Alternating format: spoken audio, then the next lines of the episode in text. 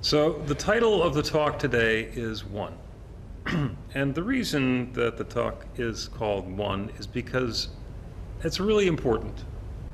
In the New Thought teaching, oneness is like the whole enchilada. I mean, in religious science, Ernest Holmes was asked uh, what, what, what he believed, what we believe in religious science, and he came up with this list of 11 things. And that was, I think he was getting ready to do a radio show, and somebody asked him, is it going to be part of the interview? And so he came up with this list of 11. And Michael Beckwith at Agape whittled it down to five, which is now expanded to six. And all the points that are in the what we believe are really important, and Unity kind of got it right just in the name. Unity is talking about oneness, and that's what it's all about. It is a central concept in New Thought, and that's why at New Thought Philadelphia, we boldly say that what we believe is that there's one power, love, intelligence, or force that creates everything, including each of us, and that we each use that same creative power, love, intelligence, or force to create our lives according to our beliefs. So we just anchor in on the one. Now, there's a lot of nuance there's a lot of nuance and there's a lot of stuff to unpack in that about how to apply it, how to live it, and the, the, the reasons why it sometimes seems counterintuitive uh, that there is one. But keep that in mind. There is one power, love, intelligence, or force that creates everything, including each of us, and that we each use that same power, love, intelligence, or force to create our lives according to our beliefs. And the whole thing comes back to our creation story, the beginning. And in the beginning, there was one. And whatever your creation story is, whatever idea you have, basically there's God or the Big Bang or one happy coincidence that started sharing itself. And we can tell because things have been evolving and growing and expanding and unfolding. You know, we, we see that in our technology and our society that we have records of times when we were uh, less sophisticated than we are now, and the sophistication is continuing to grow. The population is continuing to grow. Uh, the physicists tell us that the universe is expanding. So we can all trace ourselves back to the one. So in the beginning, there was just the one. We, for shorthand, we call it God. If you're allergic to the word God, then you can think of it as higher power or infinite creative intelligence or the universe. Whatever it is, there was the one. To begin with, there was just the one. And then there's everything else. So the question is where to come from? Well, according to our beliefs, everything is that one unfolding, sharing, and revealing itself in a different way. And that's really important because that means that the one creative power that created everything created each of us. And that creative power is indwelling. It's not something that's outside of us that we have to go look for, it's part of us. That means that that one love, that one divine sharing of self, exists everywhere. And it's indwelling. We are that one love, that divine power and presence taking our own particular and specific form. That's kind of cool. One mind. That intelligence that knows everything.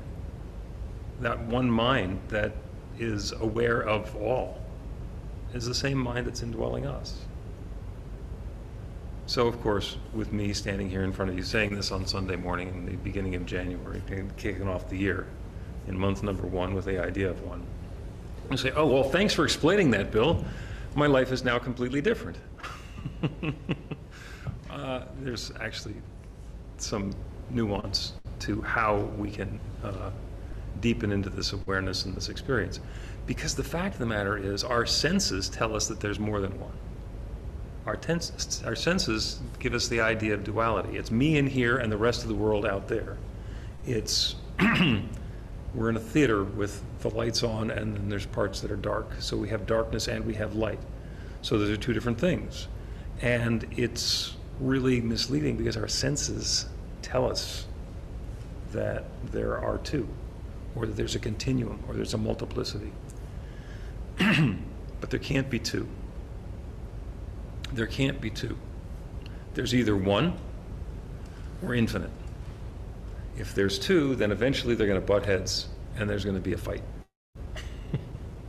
so there has to be either one or unlimited variety.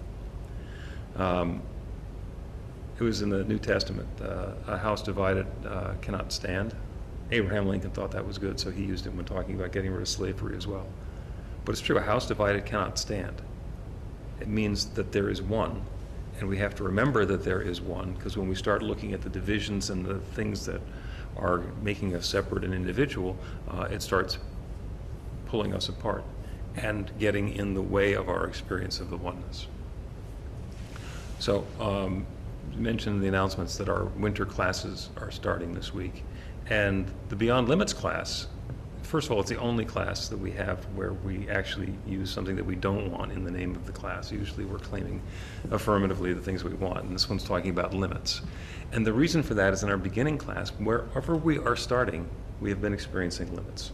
There are limitations in our lives. There are, there are experiences where we're, it, it's the temperature.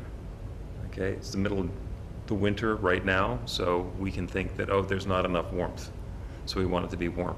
And of course, when we get to July or August, it'll be more warmth than we're comfortable with. And then where's the cool? And it's too much warmth. Um,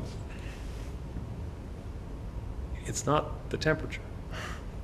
It's not the weather. It's the way that we're engaging with it. What we want to be able to do is be joyous when the weather is cold. We want to be able to be joyous when the weather is warm. We want to be able to be joyous regardless of the circumstances that are going on around us. And the limits that are imposed by the external circumstances don't have to be the controlling factor in our lives. They can certainly tell us where we are. There are certain things that we are guided to do or activities that we're, we're encouraged to participate in because they're fun and uplifting and enjoyable. There are other ones where we say, let me do something different. So life, as I have said before, kind of divvies itself up into experiences of joy and opportunities to learn.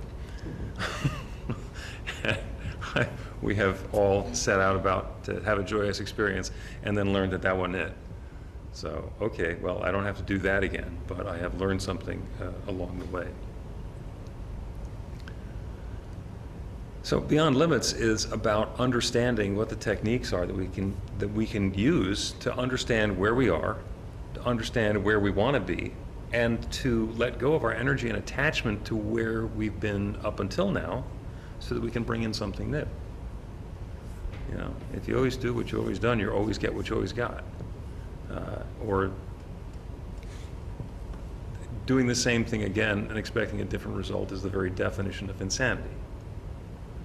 Uh, Interestingly, I watched Congress vote 14 times expecting a different result, and eventually they got it. I- But who knows what that means? Maybe something about a house divided, I don't know. But we'll see. There's something going on. There's an opportunity for joy or an opportunity for learning, and uh, we get to see what that is. So, we use the metaphor of light. We say divine light is shining through and as and in everything, and that divine light is here now. And then we're in a darkened theater, so the light isn't everywhere because there's darkened corners and there's stuff that I can't see here. But there's always light. Sometimes you can't see it. Sometimes the light is obstructed or obscured. Sometimes the light is not obvious. Go ahead and close your eyes just for a second. And I'm going to tell you that whatever light was there before you close your eyes is still there. And in order to experience it, you got to open your eyes. Okay? The electromagnetic spectrum that we are able to perceive with our eyes is pretty narrow. So, those security cameras that you have, you know, the neighbors probably have them all over the place, where they can show a picture at night, even though you can't see a damn thing, and it's because they've got infrared lights on them, and they're night vision cameras. Okay. Is that light?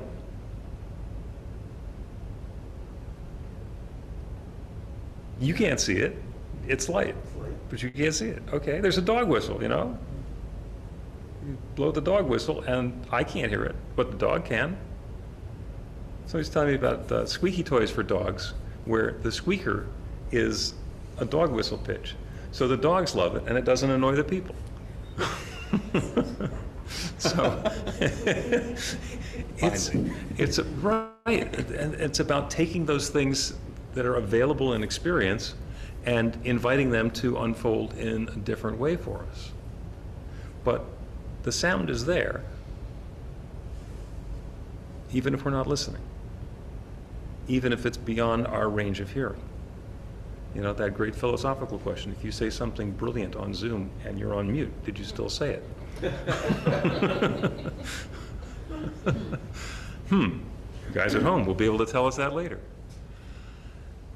The idea behind the awareness of oneness is that in all of the circumstances in our life, when we get ourselves to the point where we're thinking that there's separation, we're thinking there's something outside of ourselves to push against or fight against or rail against or have an attitude with, then we're missing the point.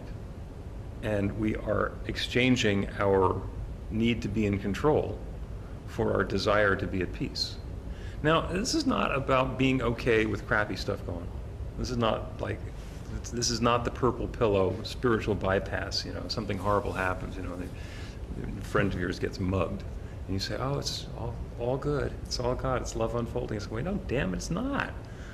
that sucked. that was awful.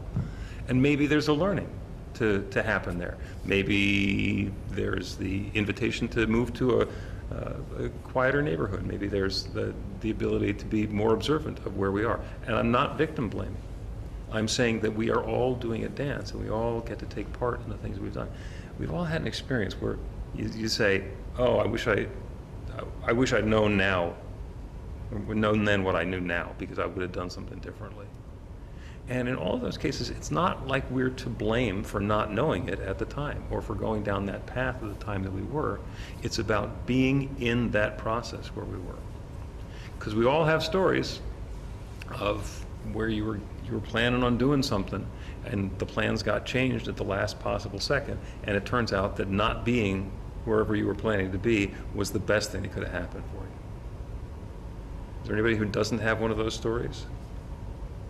If you don't have one of those stories, then by all means get into Beyond Limits because those stories will show up all the time. You know, Breen had a great prayer work story about 45 minute drive that took 29 minutes because it was time for that to happen. And um, Breen, having gone through practitioner class with him, um, formerly would have had his ego be very much involved in that whole scenario and probably could have spent the entire 29 minutes screaming.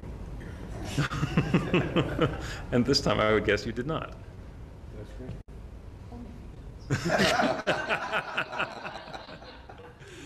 and that's growth.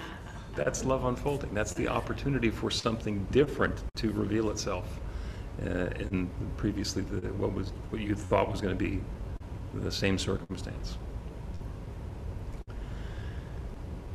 So, and that's the prompt for everybody for this week. If you find yourself looking at something with judgment, saying that's no good, or that could be improved, or whenever we're pointing at something, to say, what can I do to be more at peace with this? What can I do to invite in an experience that's going to be more loving, more gentle, more creative, more wonderful?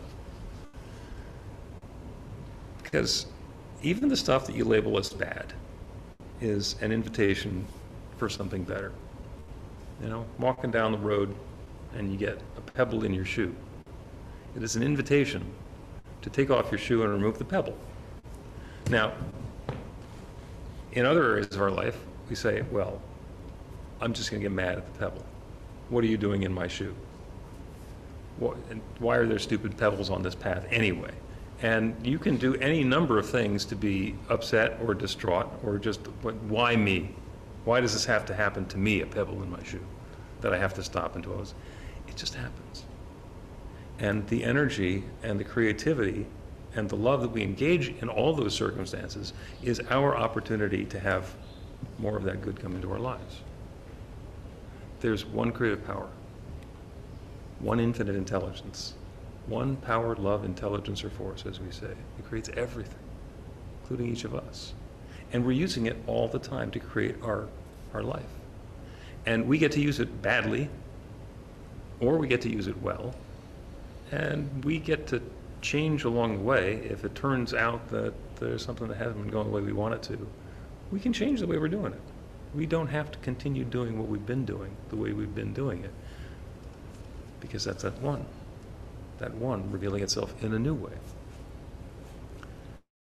There's a wonderful Sanskrit word which you have undoubtedly heard namaste. And namaste means the God in me sees the God in thee or you. Or I acknowledge that bright light of divine love that is within you is the same bright light of divine love that is within me. Because we're one.